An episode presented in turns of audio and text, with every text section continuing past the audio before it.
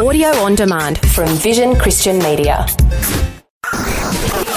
History Makers. In the late 18th century, William Wilberforce was converted. Almost single-handedly, he broke the shackles of slavery. people there were just totally different. We are looking at the footprint of God over the last 2,000 years. History Makers. Since the Roman legion destroyed Jerusalem in the year 70 AD, the Jewish people have a nation of their own. And he said, Well, no, Randy, we're not all just faking it. There's a living hope, and his name is Jesus.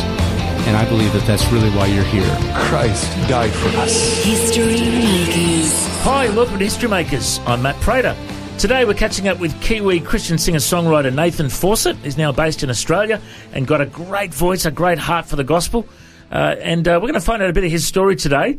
So, Nathan, welcome to the program. Tell us a bit about where you were born and raised. I was born in New Zealand, Mm-hmm. and then at the age of three, we moved to Papua New Guinea. Okay, wow. And then from Papua New Guinea, Yeah. at the age of 12, we moved to Australia. Okay, so PNG, what were your parents' missionaries, were they? Yeah, yeah. So they were missionaries there for many, many years. Mm-hmm. What kind of mission were they doing? They have church planting, or what, what did they do? Yeah, so they, my dad was a builder, so he built many of the churches over there. Oh, wow. And um, also in remote villages where there was nothing, he would go in there and preach there as well. Mm-hmm. Wow. What kind of mission was it with? Was it with like, you know, AOG or COC, or was there a denomination yeah, you were with? started with AOG, AOG, okay. and then I'm not sure what happened after that or Yep. how that all went. Yeah. Yep, okay. And then um, you ended up going through a uh, a tough season as a young fella in PNG. Tell us tell us what happened. Yeah, so between the ages of six and eight, I uh, got sexually abused for two years, and that messed me up for many, many years to come until I was about 16. Mm-hmm. And um, it introduced me to to sex in the wrong way Yeah. at the wrong time. And uh, instead of my, my parents telling me first, I got introduced to by this man. And um, that set me up for years of addiction to the wrong type Mm, of uh, of sex. So wow. yeah, many many years of addiction to porn, but there was uh, such a transformation that happened after that. Mm. So, did your parents know about what happened? No, so I never told them because it was so shameful for me to to do that. My parents were beautiful parents, and they were the most loving parents. Honestly, uh, you could not blame them for this thing. Uh, and and it was it was probably my fault looking back, but at the age of six, you just don't think of telling your parents is going to make it all good. you know? Wow, wow. And did that affect your spiritual walk? Like, was there a time when you were, uh, you know, went through a healing for that? Yeah. Absolutely. I had major crazy encounters um, when I was younger during that time, and it was very, very scary for me as a kid. And it would ac- it actually affected my behavior at school. It affected me in a way where my parents couldn't understand because they didn't know. So um, there was there was many things that happened from there that, that set me up into a spiral, a downhill spiral of of addiction and anger, not being able to get over that. Wow. And tell us a bit about your time back in Australia. You were homeschooled back in Australia. Yeah. How, how did that go? Yeah, yeah. So we were. I was homeschooled my whole life, and then we went to Australia, and my mum kept homeschooling me because I think we had maybe four more years of school to go, Yeah. five more. Um, so uh, yeah, finished up in in Oz, and uh, I, I loved it. Mm-hmm. Yeah. I'd I'd rate homeschooling. Yeah. Awesome. Okay. I mean, it, it does get challenging having your mum constantly there every single day. yeah, yeah. You know, get up early, you're with your mum. It's not a different teacher each Yeah. season. So that was a challenge, but getting taught by my mum, man, it was amazing. And tell us about what you did after school. After school, I started out as uh, an apprentice carpenter and uh, and a few different other apprenticeships, dabbling. Just didn't know where I was going, and then um, it all worked out that I was able to start my own business at about 18 And then I started my own business at 18, and I'm 25 now, and it's gone absolutely amazing. Awesome. Yeah. So good. And I know that um, you uh, got married at a young age. Yeah. Tell us how you met your wife. Yeah, I, I just turned 19 and we got married. And um, man, if you're getting married that young, just definitely think twice about it. If you because there's a lot of stuff you're learning at that age, Yeah. and things are still changing, and you. Uh, but we got married then, and our first year of marriage was actually extremely difficult because of obviously that that stuff that happened as a child, and then and then also there was a gang thing that I got involved with just before I got married. Wow. Um, so uh, there was a lot of anger and a lot of hurt that I was actually bearing down deep inside. I was a worship leader in my church. This is the thing. Um, there are many people that that are worship leading, but and they're struggling with these things, and I want to say it because it actually makes people realize that no one is perfect and people go through stuff. And um, through that whole season, I was still worship leading in the church. Didn't want to tell my pastor, and yeah, there was a lot of healing that came straight after that. And you and your wife actually hit rock bottom at one stage. Yeah. And nearly ended up taking your own Yeah. lives. Tell us what happened.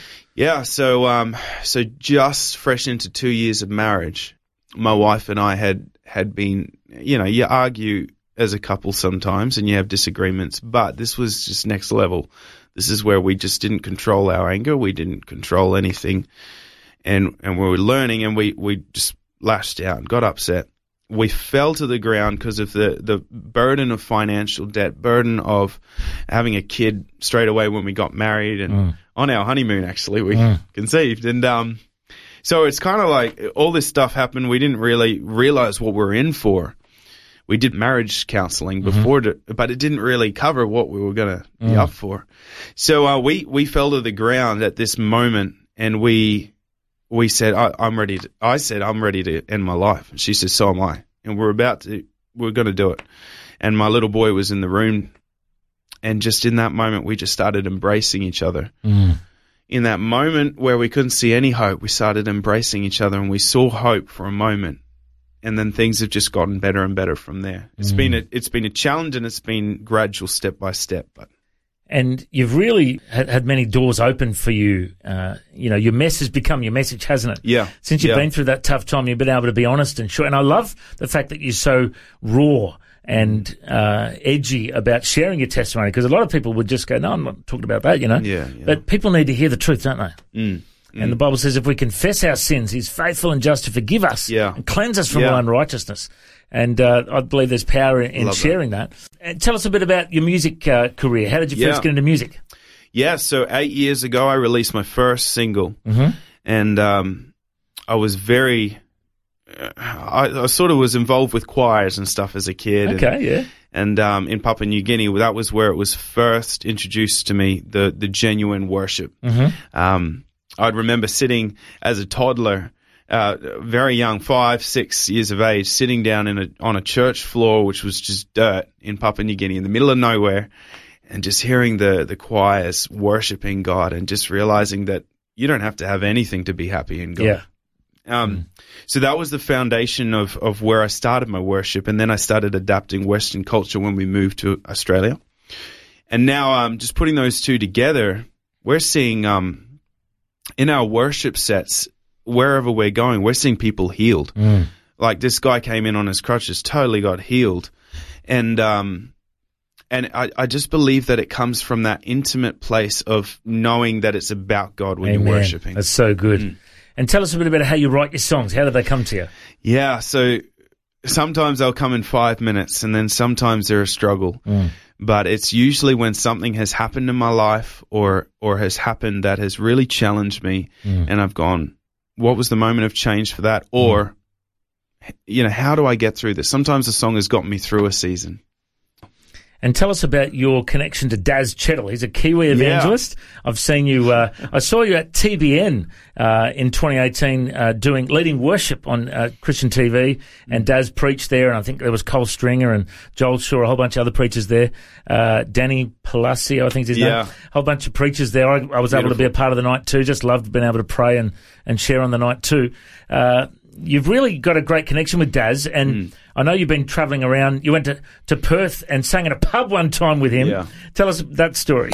yeah, yeah. So we were doing uh, evangelism training, and Daz is a beautiful man. He just he doesn't care. He doesn't care about what's wrong with me or what. If if I'm not perfect, he Yeah, knows that. yeah. But he's like he's just encouraging me as the younger generation, and he's he's bringing me up. But also many other young guys as yeah. well. Yep. So um so he says, "Hey, come with me on a trip to uh, Perth for Jesus," and we head out there and and we've got to um evangelizing training, evangelism training. We have evangelism training that Yep. happens here. Yep. Um, and so we're we're speaking to a group of about thirty people. All of a sudden, uh, the, one of the ladies comes to us and says, "Hey, let's go to the pub." And so we're we're like, "Okay, to the pub we go." Honestly thought we were going to get bashed. and so we head to the pub and uh, go in and talk to the pub director and he says, yeah, absolutely. Use the PA. We, we asked about that and, and he shut the whole thing down, all the karaoke. He said, okay, these guys have something to say. So, uh, Daz gets up, shares his testimony real quick and, uh, and then says, Nate, come up and sing Amazing Grace. So we have this amazing moment of this whole pub just being captivated by real Christians. Awesome. Like real on fire people. Yep. 30 of us. Yep. And so, uh, and, and it was just so beautiful to see that the church was going outside of the walls into the places where Jesus would have been. Wow. And, uh, and that was the most powerful part. A woman, a, a lady that was in the place, she came out and she just gave her life to God. She said, So what do I have to do to receive salvation? And tell us a bit about your heart for the nations. You've been traveling around uh, different nations, uh, leading Yeah. worship. Uh, wh- where have you been going to? Yeah, so went to New Zealand Mm-hmm. and um, I've gone all around Australia with the Tent of Hope and Oh, with the Tent of Hope. Okay, Yeah. yeah, yeah, yeah. yeah, that's been amazing oh, with all the pre-awakenings leading up to Oh, That's the right. Melbourne yeah. one. Yeah, fantastic. Um, Mm. and yeah, just just it's been amazing, bro. So good. Yeah. Now, I know that um, you've also got a passion to lead worship, and you, Mm. you were a worship leader in your own church for a while, but now you're just itinerant, hey?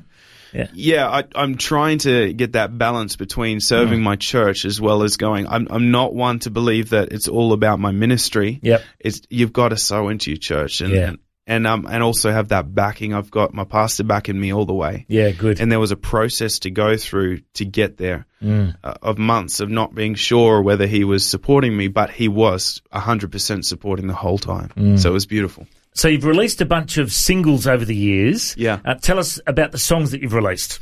So one of the first ones that I released was an Anzac Day song. Okay, yeah. And the Anzac Day song, uh, I, it, I really struggled to get traction with it the first year. So three years later, I think it was two or three years later, I released it again, remixed it, and then uh, 4BC caught on to it and they asked me to do a, an interview. Oh, so that was amazing, man. Yeah, very cool. Um, and then so that was the first song, and it's totally from an army, uh, a soldier's perspective in the battlefield, Mm-hmm. Okay. leaving his family, going off to war, and then Yep. coming back home again. Wow. And uh, that song's called "Coming Home." You can get that anywhere Mm-hmm. on YouTube and iTunes. And then you've got "Love Like Fire" and "Breathe." Yep. Uh, if you have a look on Spotify, you can see all of these new Okay. these songs that came out. And then one of your other singles was Shoreline. Tell us about that song. Yeah, so the new the new song that's just come out is Shoreline. Uh, super excited about it. You can find it on iTunes and and uh, it's totally orchestral. It, we just went a different approach with it than Okay. a full band. So um, the sound that we went for with it is just totally what I was looking for. in it. Okay. And you also did a song that was featured on a movie that was released by Yeah. Mac Linden, who's a, a film producer from Australia. Yeah. He released a movie called Rise was his first movie. Yes. What was the second movie he released? So the next movie is not out yet. Yep. It's coming soon. Yep. It is called Dunamis: The Future Is Now. Okay, yep. You can find the trailer on YouTube. Mm-hmm. Now, the song is called Eye of the Storm, and it was written not only for the movie, but at the time there were there were heaps of fires going on in in America. Oh, okay, yep, yep. So we were all of those people who had had their houses burnt to the ground. It was really a motivational song for them to Mm. get through that. So yeah, it's it's for the movie and also for that. But we're we're just waiting for the movie to come out. It's going to be amazing. So good. Now, if people want to find you, they can search Nathan Fawcett on Facebook. Yeah. And uh, they can see uh, how, how good is it to connect with fans on Facebook? Oh, it's been amazing. Mm. Facebook's such an amazing platform. Mm, mm. Um, I was thinking about it today, uh, just how many people I've met. I mean, I've met you. yeah, we connected Facebook. through Facebook. It's Yeah. amazing. Yeah. Yeah. And what about, uh, so you're also on Spotify, YouTube, are you on iTunes? Can Yes. find- Yep, iTunes. So Facebook's a good place to find you. Yeah. Are you on Instagram? Yes. Yeah, Twitter. So and it's Nathan Fawcett, mm. F A W C E T T. People can find you on Facebook. Mate, I reckon you're a history maker. Thanks for joining us. Thank you. Thanks for joining us on History Makers. If you'd like to listen to this interview again, just go to historymakers.tv. There you'll find links to Facebook, Twitter, and Instagram. You can subscribe to our iTunes podcast or check out our YouTube clips. History Makers is a faith based ministry, and we appreciate all of your support. The vision of History Makers is to share the good news of Jesus all over the world. If you've got a suggestion of someone we can interview, send us an email info at historymakersradio.com. God bless you. Have an awesome day. I'm Matt Prater, and why don't you go and make history? History Makers. History Makers is proudly sponsored by Bible League, who serve the local church and other partners around the world by providing Bibles, scripture materials, and training to help people meet Jesus. They provide God's Word to a lost and needy world.